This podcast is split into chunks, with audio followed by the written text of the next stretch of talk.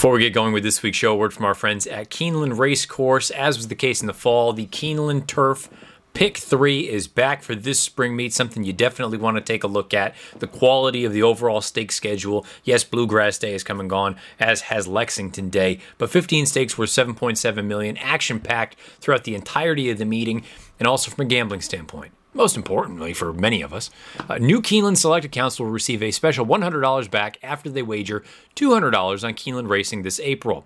Wager a total of $300 in the first 30 days and earn another $100 back with the standard sign up bonus. So, $300 on the Keeneland Spring Meet equals $200 back for new accounts. You have to use the promo code ITM22 at Keeneland Select. Now, on to episode 112.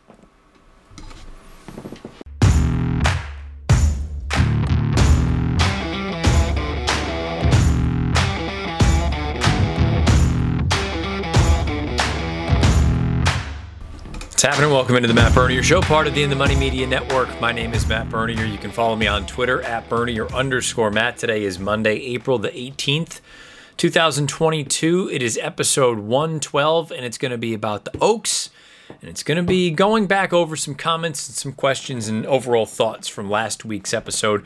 However, you listen, thank you for doing so. Many ways to find the pod Apple Podcast, Spotify, SoundCloud, InTheMoneyPodcast.com. You can also watch along over on YouTube. Search bar Matt Bernier Show. You will get this episode along with the 111 prior. Uh, I'm not going to waste much time. I'm going to do the exact same thing I did for the Derby, but the Oaks this week. I know I've neglected the Phillies for a little while, so this will be a combination of quick recap of a couple of names that, you know, I haven't really done a deep dive into, but also give you my fair odds. And that blew up on Twitter, and there'll be a bit of a rant at the very end of the show because one of the questions pertains to odds and a horse, what I had assigned them for my own fair odds, not a morning line, fair odds from last week with the Derby. So I'm sure it'll happen again with the Oaks because that's just how things go. Uh, but we're going to go through that right now. And again, your thoughts about any of these fillies, my odds, good, bad, indifferent, beneath the video player on YouTube or on Twitter at Bernier underscore Matt. So we're going to go in reverse chronological order. These are the 14 that are slated to run as of April the 18th. It could change again. I understand that. It's just an exercise, doing something to, to get the chatter going. So we're going to start with Shahama, 100 to 1.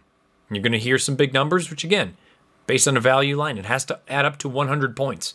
Somewhere, somehow, people are going to get overlooked, or you just got to kind of call a spade a spade and see what your opinion is. Do you think that they can run? And if not, they kind of have to by default be a really, really long price. Shahama, 100 to 1.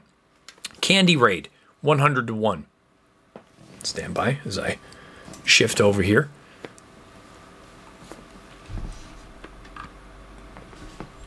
Cocktail Moments, 100 to 1. Hidden Connection, 15 to 1. Turner Loose, 50 to 1. Goddess of Fire, 15 to 1. Secret Oath, 8 to 1. Venti Valentine, 13 to 1. Nostalgic, 10 to 1. Desert Dawn, 30 to 1. Yuugiri, 20 to 1. Nest, 5 to 1. Echo Zulu, 8 to 1.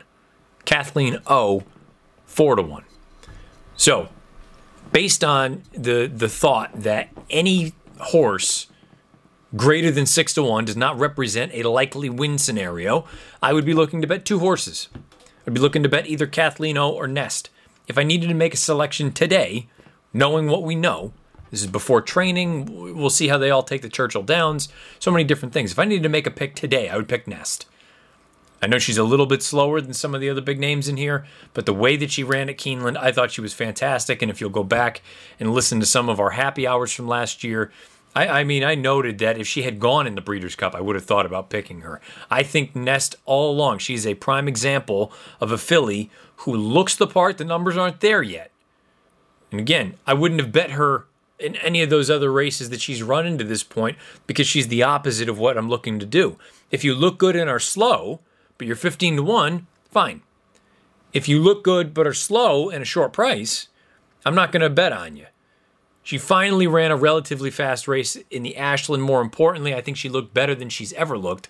The 92 Beyer at least gives her a puncher's chance. She absolutely needs to improve to run with Kathleen O, but she's going to get the jump on Kathleen O. And I think she's in good hands with Todd. I, I think Nest is is the complete package. I think Kathleen O has been spectacular for her to do what she has done for a trainer like Shug McGaughey who, who does not rush them along. He only runs them when they're ready to go. For her to do what she's done, I think she deserves to be the favorite in this year's Oaks.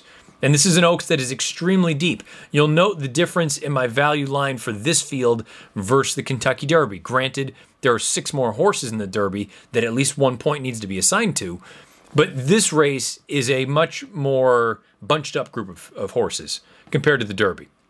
The Derby is extremely top heavy for me. And again, because there are so many horses and so many entries, you can't help but have uh, many 50 and 100 to 1 shots with the fillies, with 14 horses, you can be a little bit more selective. You've only got four horses, or I do anyway, at 50 to 1 or greater. And again, this is not a morning line.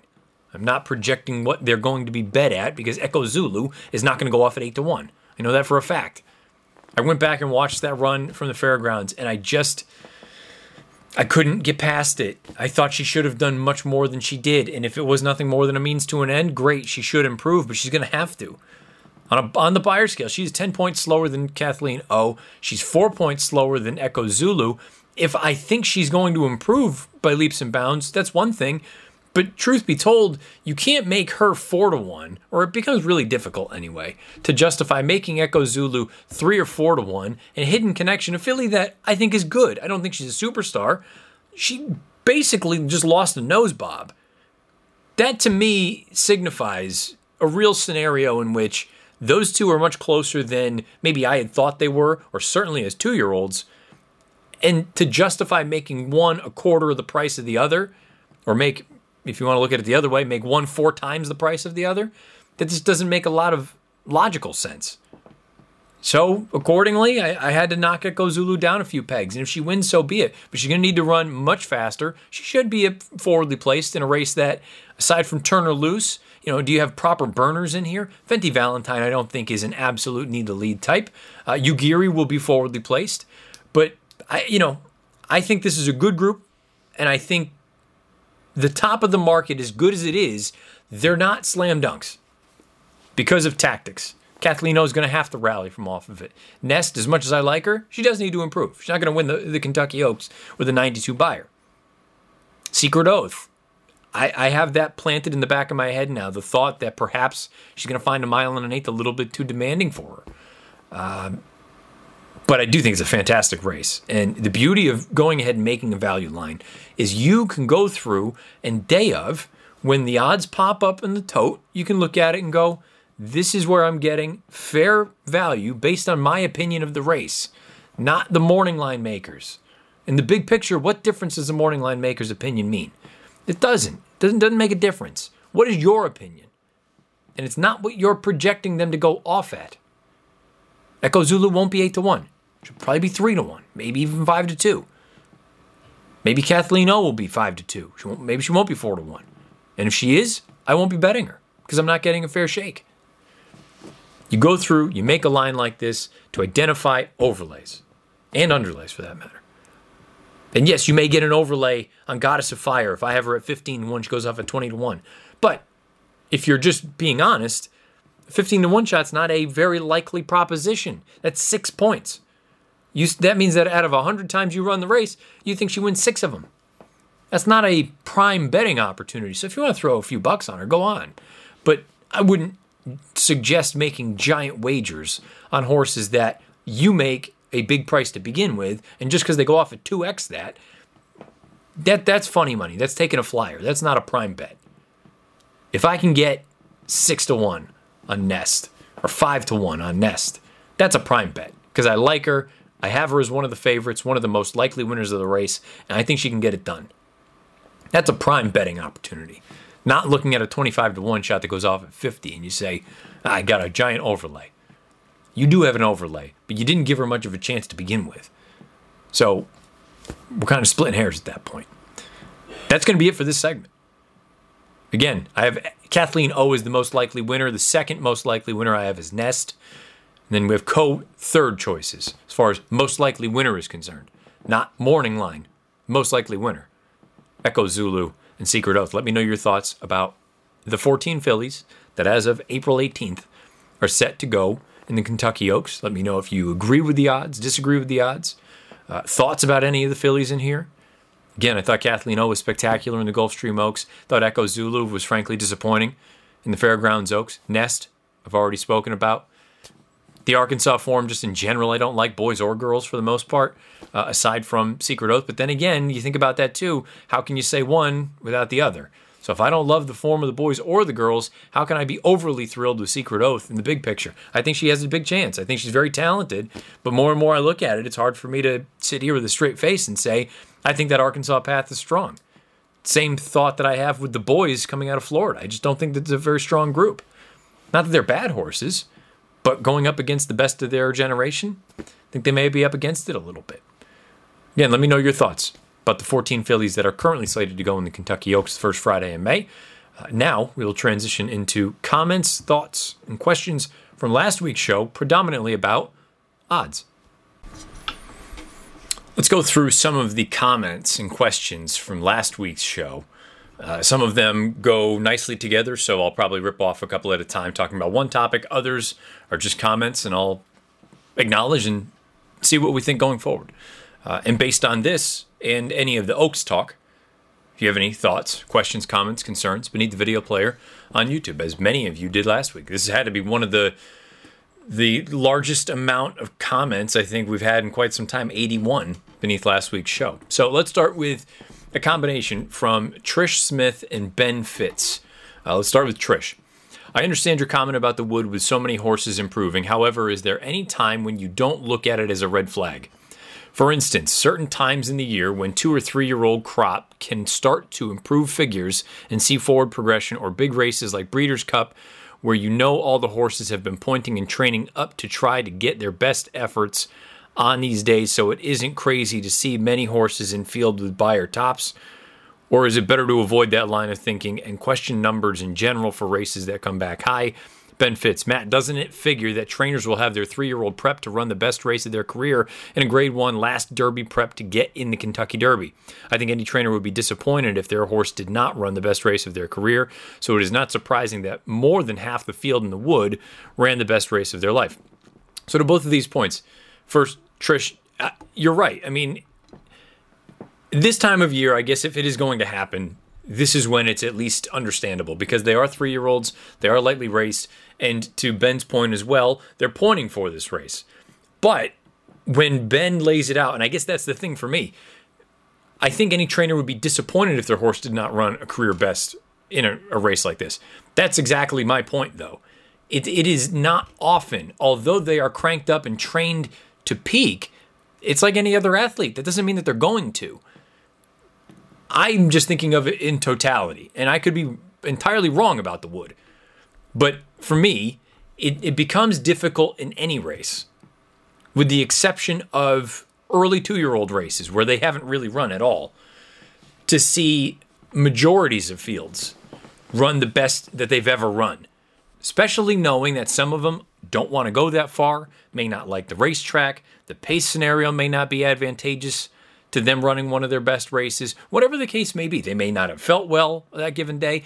I mean, there are so many variables that make me reluctant to look at any given race that has the majority of the field run the best that they've ever run. I mean, going back to use the Breeders' Cup as an example, it's very infrequent that you see the majority of a field run the best race of their life. Now, you may get the top quarter that run career best numbers.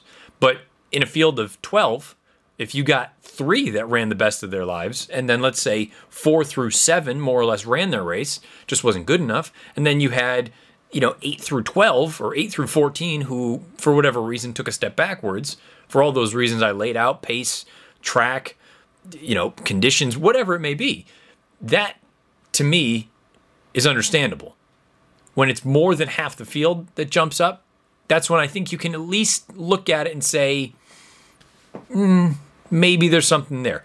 That's just my opinion. I could be totally off, especially in relation to the wood. But thank you both for your comments. Let's move on to uh, Jim Pilars. Matt, I wanted to stand up and cheer while watching your rant on Mo Donegal and Zandon. The Kentucky Derby went to a point system in 2013 and beginning with California Chrome in 2014, every horse to cross the finish line first in the Kentucky Derby has never been worse than third at any call from the quarter to the final. I want no part of deep closers to win. I think Taiba will sit close to the front and will romp home. He had the fastest final furlong of any up front contender and galloped out fantastically in the Santa Anita Derby. I mean, you know, those are all reasons that I like the horse. Now, he will need to be forwardly placed. Uh, but your overall, the bigger picture, bigger piece about closers, I, I think you are you are so heavily dependent on things working your way, and I understand you can say that about any of them, but even more so for a horse that's going to come from the back. And there was someone else in here. I've got a comment written down. Uh, KG. You people are nuts. The Derby is great for closers. Does anyone understand horses? Are you all new? The last decade or so have been a lot of chalk, best horses.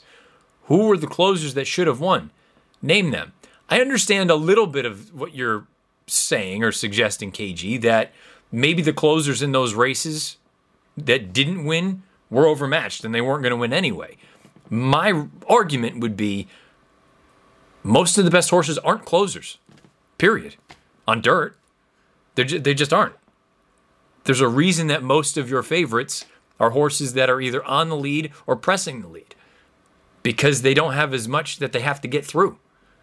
So if you want to say, you know, this is the year that the best horses are closers and they're just that much better than everyone else and they're going to get perfect trips, hey man, it's entirely possible.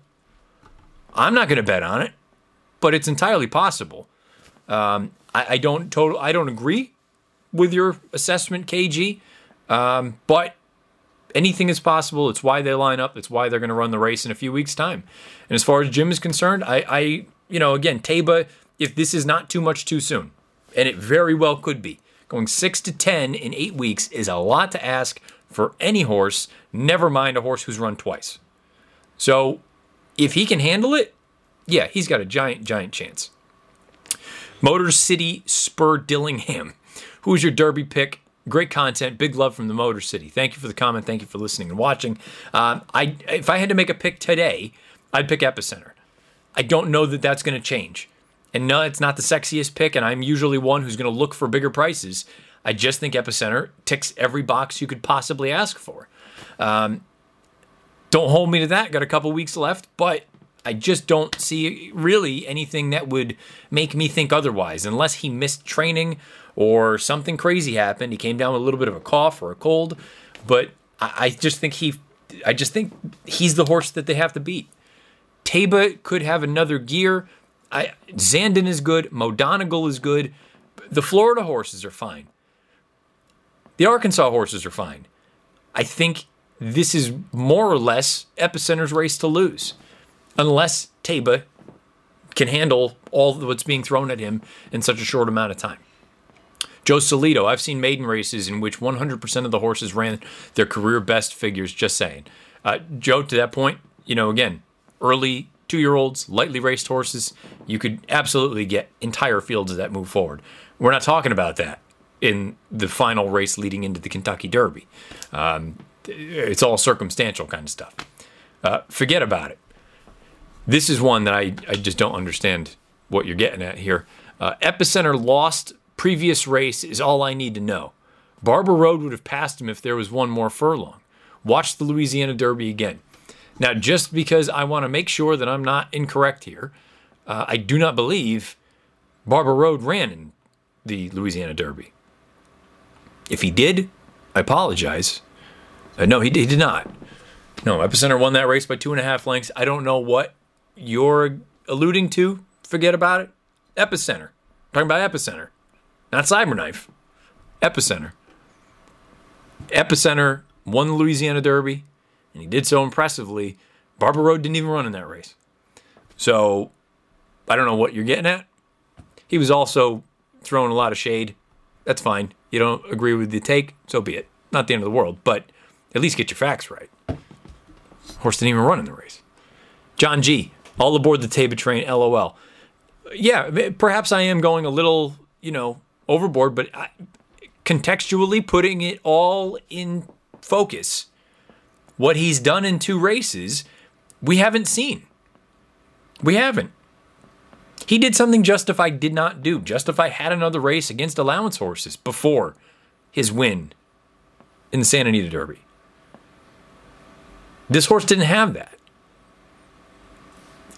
I, you know, it is. I, I, I just, that's all I'm trying to convey. If you don't like the horse, that's entirely up to you. And I don't care that the horse is based in the West Coast. We'll get to that. Another, eh, genuinely, I will apologize about one thing coming up. This I will not apologize about. The, the people that bring up these stupid ass biases one way or the other, West Coast, East Coast, no, no, no. Stop. I don't care if the horse comes from Canada. Antarctica. I couldn't care less where the horse is based or who they're with. I'm not friends with any of these people. I don't care. I'm just looking at the horse and watching them run. That's it. So if they came from Nebraska, Nepal, or wherever, I don't care. Doesn't make a difference. Taiba, West Coast bias, stop. I live in freaking Maine. What West Coast bias? Greg Chimingo. Thinking about perfect trips versus challenge trips. A lot of perfect trips in the 100 point races. Rosario on both Epicenter and Mo Donegal early voting was the closest we got to a wire to wire winner. But when is the last time not a single 100 point prep wasn't won by a pace setter? Prat on Zandon was the most visually arresting as he saved be- as he saved ground behind a modest pace and had to make decisions about where and when to move. Felt Derby like. Geroux on Cyberknife in the Arkansas Derby made a solid mid race move, but turns out he didn't beat much. Looking forward to doing the race design when we have post positions in a final field. This is a very well thought out comment. Greg, thank you. I agree with you. And that's something that perhaps I have overlooked a little bit. I mean, Epicenter had a candy trip. Mo Donegal had a brilliant ride. Uh, early voting, he went out there, but again, I, I don't really see what the excuse was. Um, Geroux did make a move on Cyberknife, and again, I said it after the Arkansas Derby. Not really crazy about the race. Um, and yes, the Zandon move was absolutely impressive, and it was Derby like. My my argument or my question or my concern is can you do it again? Because you're probably going to need to. I also had someone, and it wasn't in a comment, I think it was a tweet, and I apologize for not giving credit to whomever this is. Someone suggesting that they think Zandon can stick can sit closer to the front. And my only I so if, if he does, it'll be because something kind of unpredictable has happened if you go through and, and take a look at his overall body of work, and the reason I'm saying unpredictable, this this person also identified the Remsen as, as sort of the reason to to suggest that he could be closer to the pace. You have to keep in mind the only reason he was that close to that pace is because they were walking. They were walking on the front. The pace figures in that race for I don't even know who the pace setter was. I'm to pull it up now. But he was only a length off of it. What? Three quarters into the race. It's purely because they were they were just crawling out there. Anytime he has run in a race where there is pace, he's come from way out of it. And again, that that seems more like that's just what his running style is. Try to conserve energy, wait, unleash that late kick, and hope that your main sort of contemporaries are starting to flatten out at that point, and you can start picking up pieces. But even in the race down at Keeneland. I mean, he himself, his pace figs were 109 and 112. Okay. That's probably going to put him, maybe he's not coming from dead last, but it's going to put him well behind some of the early runners. I mean, just for example's sake, let's take a look at Epicenter at the fairgrounds. And it is. It, I, I love that Greg said I, I'm anxious to see how the race shape sets up. And look, to be fair, I'll, I'll eat my words here. Epicenter, granted, he sat off of a pace, and he he and Zandon both had uplines where they actually went slower and they picked it up, which is very uncharacteristic as far as dirt racing is concerned. But Epicenter had 113s, so they weren't that far apart. And I guess in that idea, I will be prepared to to eat my shoe. That maybe Zandon is a horse that can be much closer. or the pace is going to be much quicker. And I, I don't know. I, I could be entirely wrong. Based on the pace figs, you may have something there, whoever that was that laid out that Zandon could possibly be closer to the pace. Because if Epicenter's going that kind of pace, although I, I guess that would be my only my only caveat is I believe that was the slowest pace Epicenter has ever been around. We can, we can talk about it more, but look, maybe there was something to it. Maybe I have vastly underestimated the kind of early foot that Zandon could have. Uh, I'm always concerned though when you have these wicked late turns, you know, b- big finishes, that if you change the running style, does it does that big finish go away all of a sudden? You know, you had that wild kick, but that was when you were just waiting, waiting, waiting, and then you you kicked away. If you got to use a little bit more early, do you still have the finish? Although then you look at it from the flip side and say, typically, if you've got a horse that is a confirmed closer and they're reasonably close to the pace, you think they're going to outfinish everyone else. Uh, who knows? Maybe I'm talking myself into Zandon. Um, but it is it is interesting. And to, to Greg's point, though, there were many perfect trips in these last races. Something to keep an eye on, something to think about going forward. JM, that's why it's called gambling, Matt. Even with the stats and analytics in your computers, it's still a gamble anytime we place a wager, bro. We can try and envision the race 100 times, but shit happens. You handicap the race, you feel confident and comfortable with your picks. You place your wagers and watch and enjoy the race. The time to be nervous is when you place the bet, not when the race starts. I I understand your point to a degree, JM, but you can say that I, it is a gamble, but you're you're trying to make a calculated risk. You're not sitting there playing roulette where there's no you have no idea what's going to happen with that. Part of the reason I think the Kentucky Derby is one of the most overrated things that there is is because it feels a little bit like roulette because of all the shit that can happen. You get a bad trip. You don't. You miss the break. You don't get the position that you wanted. The track comes up funny. Uh, you're running in front of 170,000 people, which they'll never ever do ever again. Uh, I mean, there, there's there are a number of things, and if you're not running it through your head, I, I think you're probably going about it slightly the wrong way. Um, but you're right. I mean, look at its core, it's gambling. I don't think anybody said otherwise. Jack Woods. This is where I will apologize. Jack Woods, Matt, you have your opinion on Taiba, and that is fine. But to basically call people a moron if they did not agree with you, uh, excuse me, let me try it again. Matt, you have your opinion on Taiba, and that is fine. But to basically call people a moron if they do not agree with you about him is kind of outrageous, especially with your track record. Guess it all depends on how you feel about Messier, because he's the only other horse who did any running in that race. Other fave backed out of the race early, and rest of field was trash. Uh, I do apologize if I came off a little bit sort of, you know, if you don't agree with me, you're an idiot. Um, I just firmly believe, and I've watched enough to know when horses do things that they're not supposed to do, uh, and in a good way and a bad way. Um, I thought the shot about, especially with your track record, was funny. Thanks, Jack. Um, by the way, I still will take my track record over just about anybody as far as figuring out who can do what possibly down the road. But your point is is well taken. Yeah, I, I, shouldn't have come off as sort of aggressive as I did about if you don't believe in this horse, then you don't know what you're talking about. Uh, I mean, he could end up being fool's gold. I, I just I feel like I've seen enough good horses not be able to do what he has done in a short amount of time, and I think a lot of people to your point too, Messier. I mean, I, I, didn't like him going into the race, and I actually thought he ran the best of his career in the Santa Anita Derby. Um, but yeah, I, you know, again, I, I, apologize for coming off as a jerk in that instance. Certainly was not my intention. Um, I just, I don't know. It's one of those things that I feel like when you see something almost like a unicorn or a shooting star or any, you know, thing from mythology of like, wait a minute, that's not normal.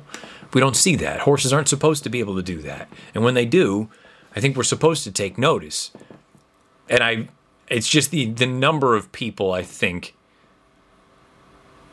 it's this right here. It's Tony uh, Kyriakidis. Okay, West Coast guy. Who paying you, Baffert team? Team cheater? Charge It isn't seasoned enough, but Taiba is interesting. Both ran how many times? You blasting Zandon and Mo? Good, I hope they win either or. Again, the West Coast thing is the is I I don't care if you think I'm a jerk with this. It is the dumbest, the dumbest thing you could say for trying to make an argument. It's because you don't have any other sort of substance to an argument. I don't care if this was a former Baffert horse, a former Matt horse, former Bill horse, former John horse. I don't care who used to have the horse. I don't. I don't. It doesn't make a difference to me. The name right now, as far as the trainer is concerned, is Tim Yakteen. I don't give a shit. I really don't. Charge It isn't seasoned enough, but Taiba is. Both ran how many times? If you're watching the tape of those two horses, and again, I'm going to sound like I'm going back to calling people morons. Watch the way Charge It runs versus the way Taiba runs. There is a there's a decided difference. One is looking around, he's getting goofy with his leads, he's weaving in and out. The other one is getting stronger as the race goes on, and he does it all professionally. For me, it's not even necessarily about wins and losses. It's about how do they go about doing their business. I like Charge It a lot, but I just I, I, I need to know how you can watch the replay. And please watch the replay and tell me that's not a horse that needs some seasoning and needs to figure some things out. And by the way, in due time didn't flatter the form very much of that run down in Florida either. Another thing I've been saying all along that the, Florida form is suspect. That's just my feeling, and I'm going to stick to it. We'll talk about one more thing with the final comment momentarily, but when you look at the two from a seasoning standpoint, and by the way, I'm saying, Taiba, this may be too much too soon. But purely on what I've seen, he's got a hell of a lot better chance than Charge It does. Down the road, maybe Charge will be better. But if I have to put both of them in and amongst horses and dealing with things for the first time, the way Taiba has gone about it, assuming he stays sound, he was be- he's been much more professional. And yes, he's run into far fewer horses. I get that. I, am not arguing. And by the way, actually, uh, Charges run three times, I think. But Charge It didn't look like a horse that mentally had it all there in the Florida Derby. And if you don't agree, that's fine. I'm telling you what I believe. Blasting Zandon and Mo, I'm not blasting them. Use your eyes, though. Think about how likely it is for that to work out again against more horses going a longer distance at a different track. That's all I'm I'm laying out there. Just give it and if you still believe in them, good on you. I hope it works. I hope they win for you because I don't give a shit if I'm right or wrong. It's another race. I turn the page. But if if there's at least not an acknowledgement of the possibility that you're bringing more unknown and, and variability into it if you have to pass horses with a bunch of traffic, I, I just what are you seeing that I'm not? Enlighten me. What am I missing? Maybe I'm making too much out of it. But, you know, again, and we'll just finish off with him. The West Coast thing. Stop with the, the biases. It is the laziest argument you could possibly have. And we'll wrap things up with Tim Mee. White Abarrio no way goes off at 30 to 1, more like 15 to 1. I, I, I knew when I put the tweet out there and I brought it up last week, it, it was a value line. It's my opinion of what I would be willing to bet them at. Not what I think they're going to go off at. That's a morning line. There's a difference. People on Twitter, this is insane, idiot. Da, da, da, I'm telling you what I would bet them at. How can you tell me that I'm an idiot for what I want to bet? I don't care what your opinion is. I want to bet them at this price. I'm not saying that's what they're going to be. Somebody pointed out, well, you're not going to be making many bets. It's exactly the point. If I'm not getting fair value, why would I make a bet? Because it's the Kentucky Derby? That's dumb. Don't just make a bet just to make a bet. Only make a bet when you feel like you have an advantage or you're getting the best of it. So often you don't get the best of it in this game. So make sure you do when you put your money through the windows. That's all. So, no, you're right. He's not going to go off at 30 to 1. I'm not going to bet him then because I think he needs to be that. A value line is a person's opinion of what they would bet the horse at, not what they will be at. There's they're, like they're not even close, the two things. More like 15, maybe he would be 15. If you want, I'll do a morning line exercise next week. That make it better and we can compare and contrast what my value line would be versus the morning line. They're going to be way different. The morning line is a projection of how the race will be bet. The value line is what I would be comfortable betting them to win at. They're, they're, they're like not even close. Anyone listening, I hope that is like abundantly clear at this point. Because the amount of people on Twitter that were going wild with it, and some of these, I just, I, it's not what I think they're going to go off at. It's what I would be willing to bet them at. Value line versus morning line.